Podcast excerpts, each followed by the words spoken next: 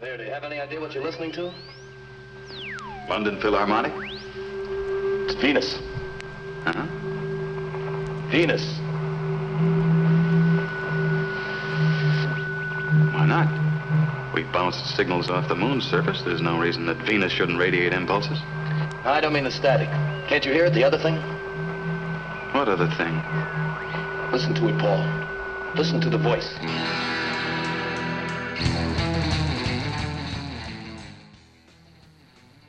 Hello and welcome to Media Geek. This is your weekly look at the world of grassroots and independent media, as well as a critical examination of our media environment. My name is Paul Riismandel, and I'm your host. On today's program, we begin uh, part one of four in the Best of Media Geek, and we'll be hearing from the pranksters known as the Yes Men. You do want to stay tuned.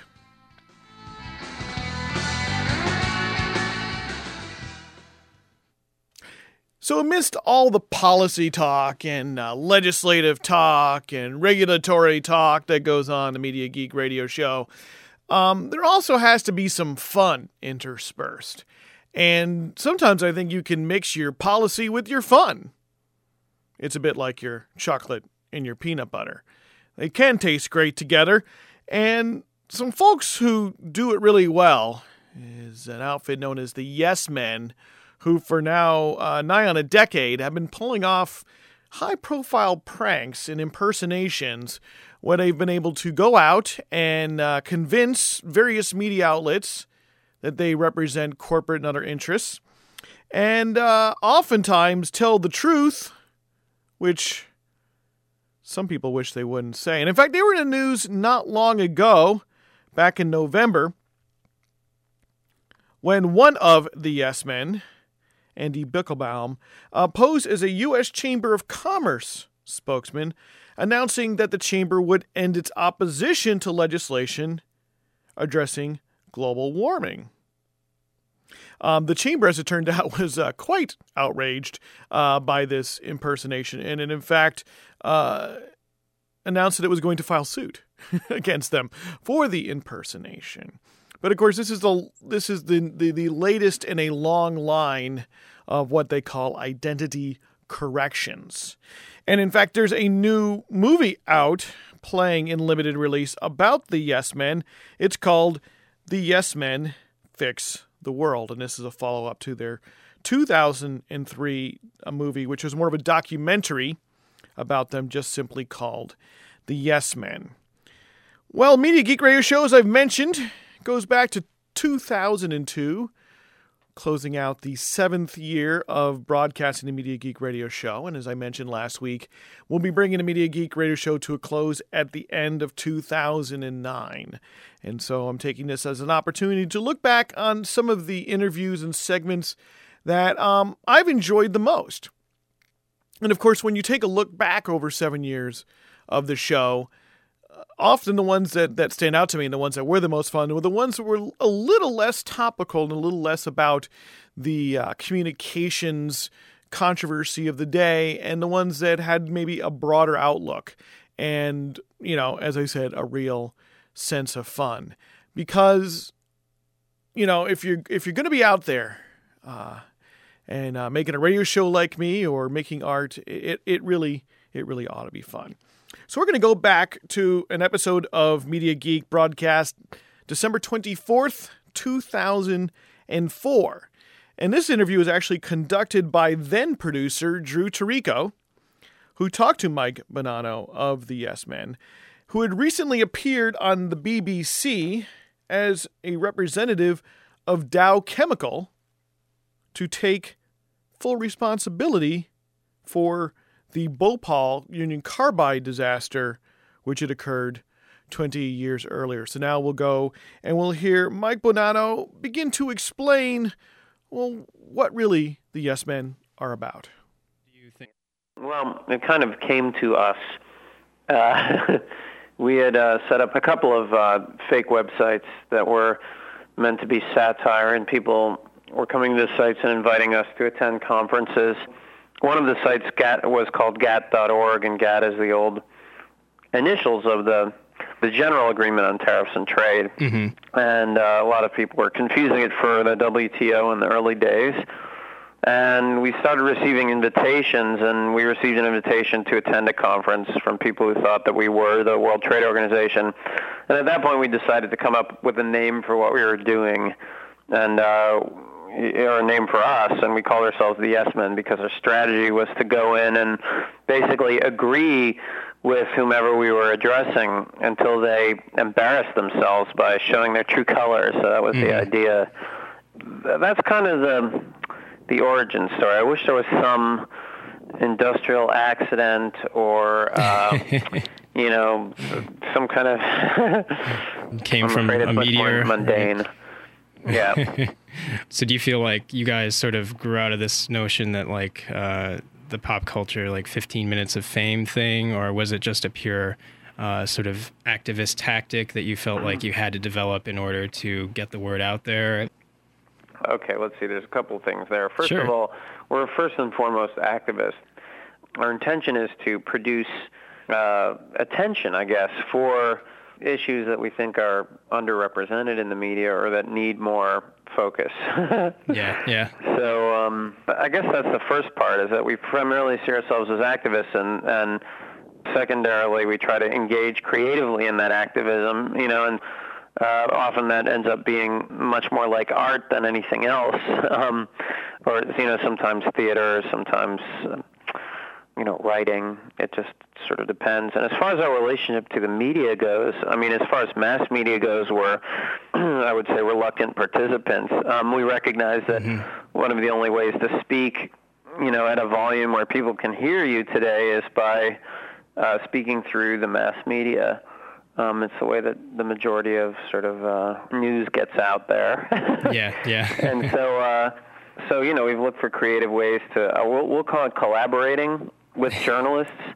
Um, I mean, obviously, these entities in and of themselves don't have any particular desire to report on uh, left-wing social causes, seeing especially that they're owned by only six corporations.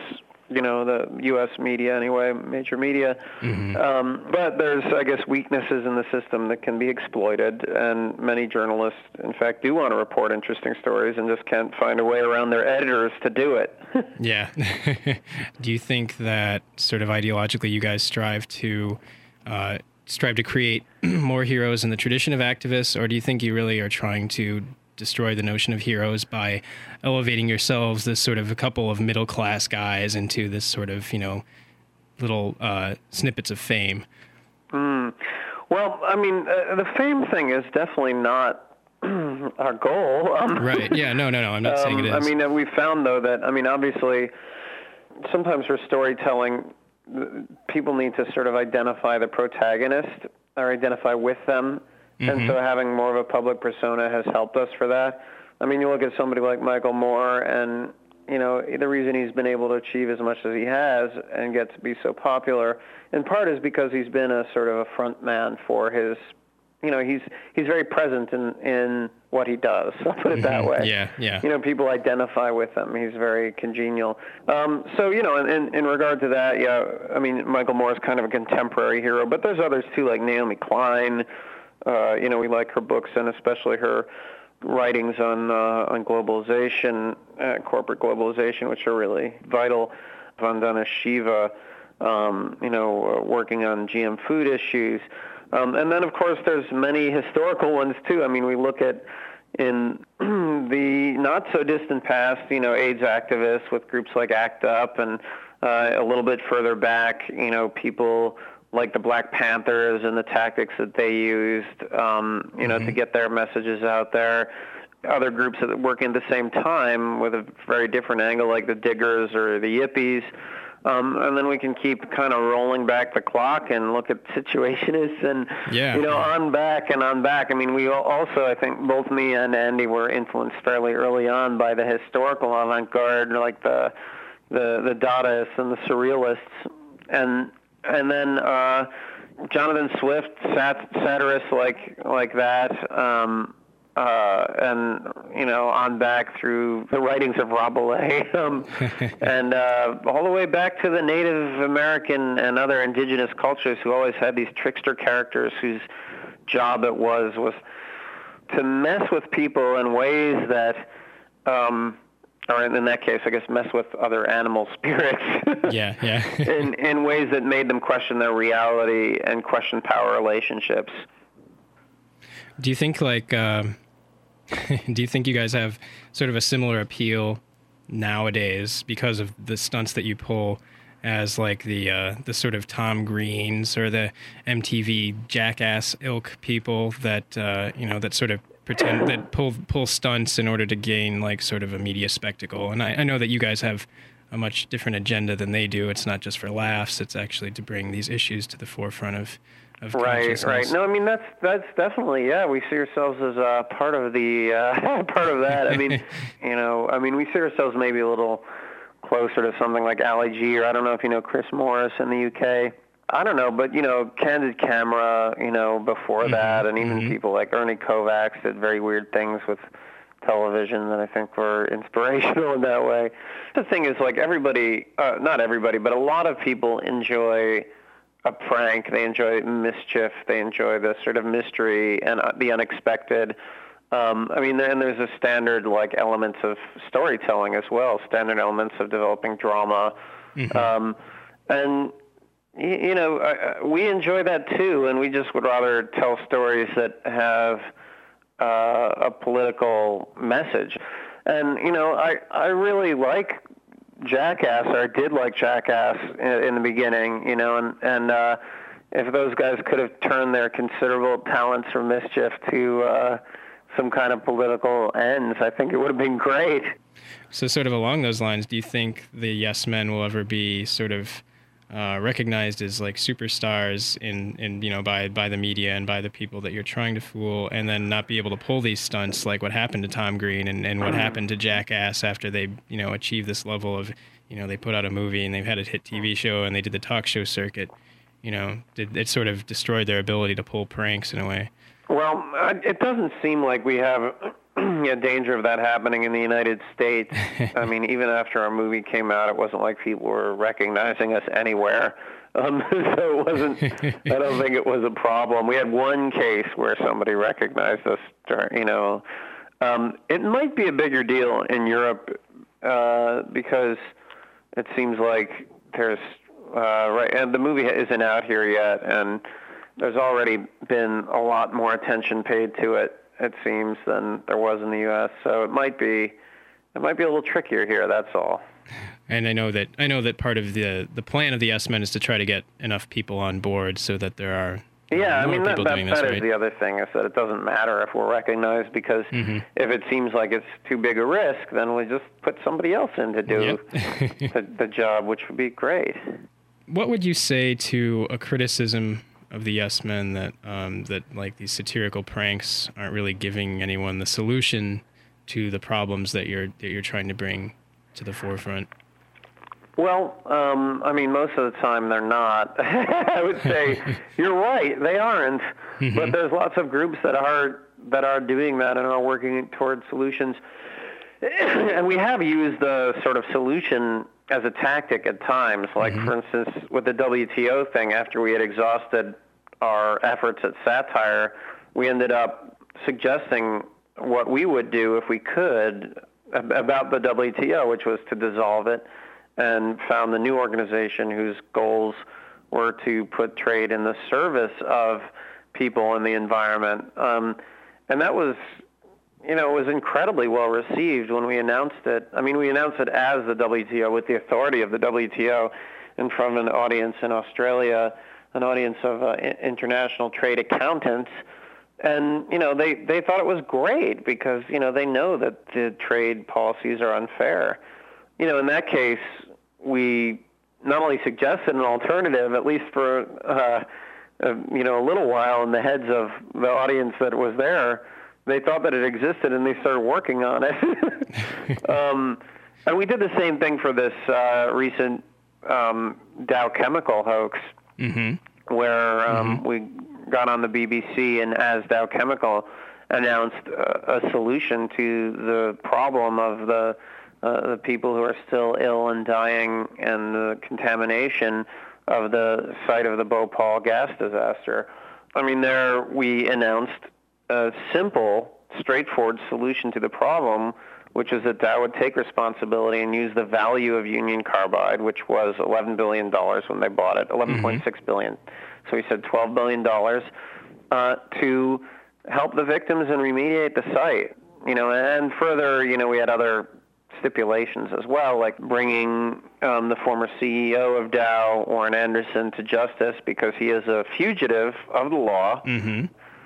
Um, so anyway, that's uh, you know for that we did suggest an alternative. That's not to say that we're able to manifest alternatives. I think that um, you know there are many groups that are working toward that, and the the improvements, unless there's revolution, are usually incremental.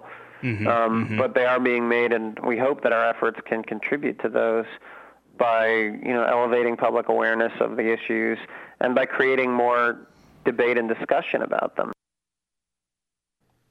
That was Mike Bonanno of the Yes Men talking with Drew Tarico, former producer of the Media Geek radio show. That first aired December 24th, 2004.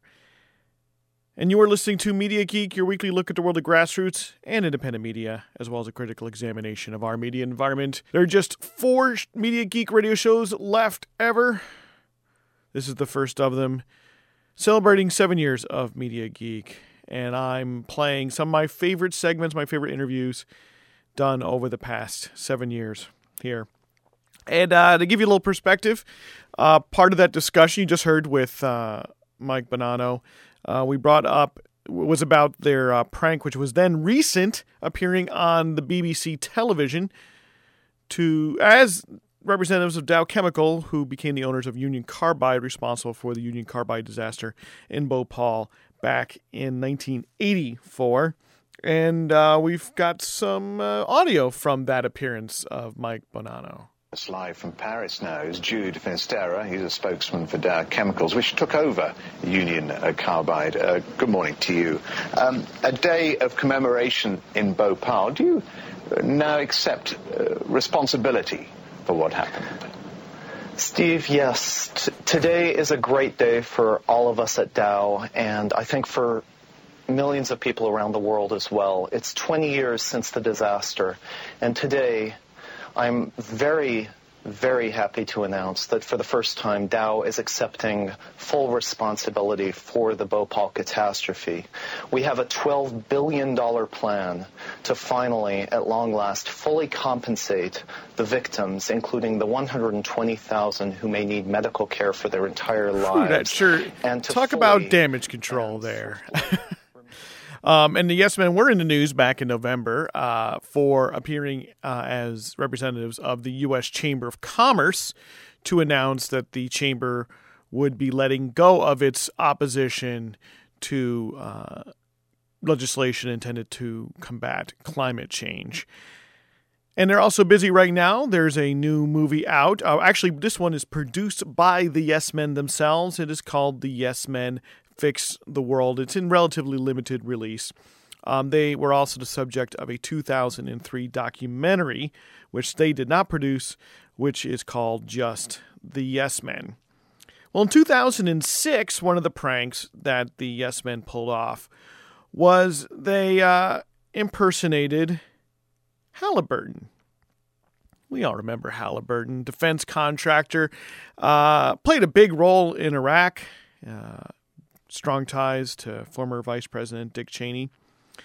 Well, they went to the Catastrophic Loss Conference at the Ritz Carlton Hotel at Amelia Island in Florida back in May of 2006 in order to demonstrate Halliburton's newest then invention called the Survivaball, which was, quote, designed to protect the corporate manager no matter what Mother Nature throws his or her way, End quote. The person there called himself Fred Wolf was actually Andy Bichlbaum of the Yes Men. On the May 12th, 2000 edition of Media Geek. I had an opportunity to talk to Mr. Bichlbaum. To start, uh, c- can you tell me about the exciting new technology that Halliburton's come out with uh, to solve the problem of global warming? Yes. Um, as you know, uh, Halliburton is is uh, very concerned about global warming. It's um, you know it is uh, a phenomenon that scientists agree is accelerating and uh, is not only leading to disasters at the present day, but is uh, increasingly likely to lead to a catastrophic event, which would essentially endanger uh, a good chunk of human civilization. Um, if the Gulf Stream stops, for example, Europe is going to enter an ice age. Uh, various other scenarios could lead to worldwide heat uh, events or uh, widespread flooding, which could um, bury most of the Earth's major cities underwater. Um, of course, if we want to stop that from happening, um, well, that that's basically a form of panic, and uh, it would require the reduction of of our emissions, our carbon emissions, by about 70%, which would really cut into corporate profits. So the only rational solution is to protect the drivers of progress, those who power progress, um, from the effects of, of these um, increasingly likely events. And that's why we've invented the Survivaball. Yeah, it's a it's a big orb about two meters in diameter, and in the event of a, a, climate change catastrophe that's endangering a significant portion of humanity, simply the, the manager uh, enters the the ball and closes it and is protected from everything. It can go through water, uh, snow, fire, ice. Uh, it can fall from a great height. It can go underwater for brief periods. Um, and um, various balls can also link up into a sort of a, a substrate, a managerial substrate that can survive uh, climate change events indefinitely, regardless of whether there's any infrastructure. It can also protect against um, attacks um, because in such a scenario, um, various groups, um, mostly affluent, are going to be battling each other, um, and so the uh, the um, Survivaballs enable managers to to uh, defend against uh, marauding uh, wealthy people. Um, and and this new technology, how long has it been in development? Oh, since uh, 2001. Um, that was the moment when uh, danger became a priority, and um, and uh, climate change also, uh, coincidentally, around the time became um, uh, accepted as a reality by by um, most people. Um, and uh, you know, we we just had to uh, you know accept the overwhelming preponderance of um, of uh, evidence and the consensus of science that this is happening. So it's been about five years. Wow. Um, and you just debuted this technology. Was it May 9th at the yeah. Catastrophic Loss Conference? Yes, May 9th was our launch date. We launched it at the Ritz Carlton Hotel in Amelia Island, Florida, at a uh, LexisNexis conference on catastrophic loss. It was an insurance uh, conference. Many insurance uh, industry representatives were there, uh, as well as, well, especially lawyers who work with the industry. And um, and we launched it. We we demonstrated three uh, Survivaballs, uh, into which we put uh, myself as well as two volunteers uh, from the audience and uh, showed how it worked, uh, showed some video about it. Um, Democracy Now has a, a, a um, some video of it showing, um, and and it went over quite well. Uh, the audience was appreciative, asked some pertinent and uh, incisive questions about whether this technology will be useful against terrorism. It will not, except terrorism, of course, of, of the uh, those who have the means to actually get around, which is essentially uh, the wealthy from neighboring communities. Um, and uh, the other questions involved uh, other technical matters, as well as a, a, question about the cost. And we had to say, well, the, the cost is going to be quite high. Did you get any any orders already? Uh, Not any, not any firm orders, but you know, it's it's still in development. I mean, it's not quite finished. We still have time, so uh, we're not too worried. So may- maybe we we can now uh, reveal that indeed uh, you you don't work for for Halliburton directly. I'm fired. oh my God! So I've I heard. started. that was quick, and we did such good work. Oh, that's terrible. Oh well, I guess I guess now I can talk to as the yes man. Yeah. Yeah. So so yes. So you were part of the group of the Yes Men, and and my question um, is at at the uh, at the conference, uh, were you outed or did you out yourself? Nope, neither. No. Um, we expected to be outed as we usually do. This time we were almost certain we would be outed because it's so preposterous and the video was so over the top. You know, one time you see one of these uh, survivaballs wandering through a field and going up to a cow and sucking out its innards and then dancing around in a field of cow skeletons. And we thought, well, for sure, uh, we're going to be called out. Um, but we weren't. We just, you know, I guess something about our tone of voice and our our our association with Halliburton reassured people that this was real. Um, and no, we left with uh, with uh, a good feeling all around. Uh, one one one person in the audience realized it it had to be comedy, um, but only one. Didn't see any other smiles. And, and so the questions that you received from the audience were sincere. Yes, yes, they were. Apparently, uh, at least we couldn't tell that they weren't. Um, yeah, no, I think they were. And and have you heard anything from Lexis Nexis or the other or the other people at the conference uh, since you've sent out your press release and revealed that uh, this is not necessarily the work of Halliburton? Um, no, I think they uh, they probably uh, don't want to. Ha- they want to have as little contact with us as possible. I think.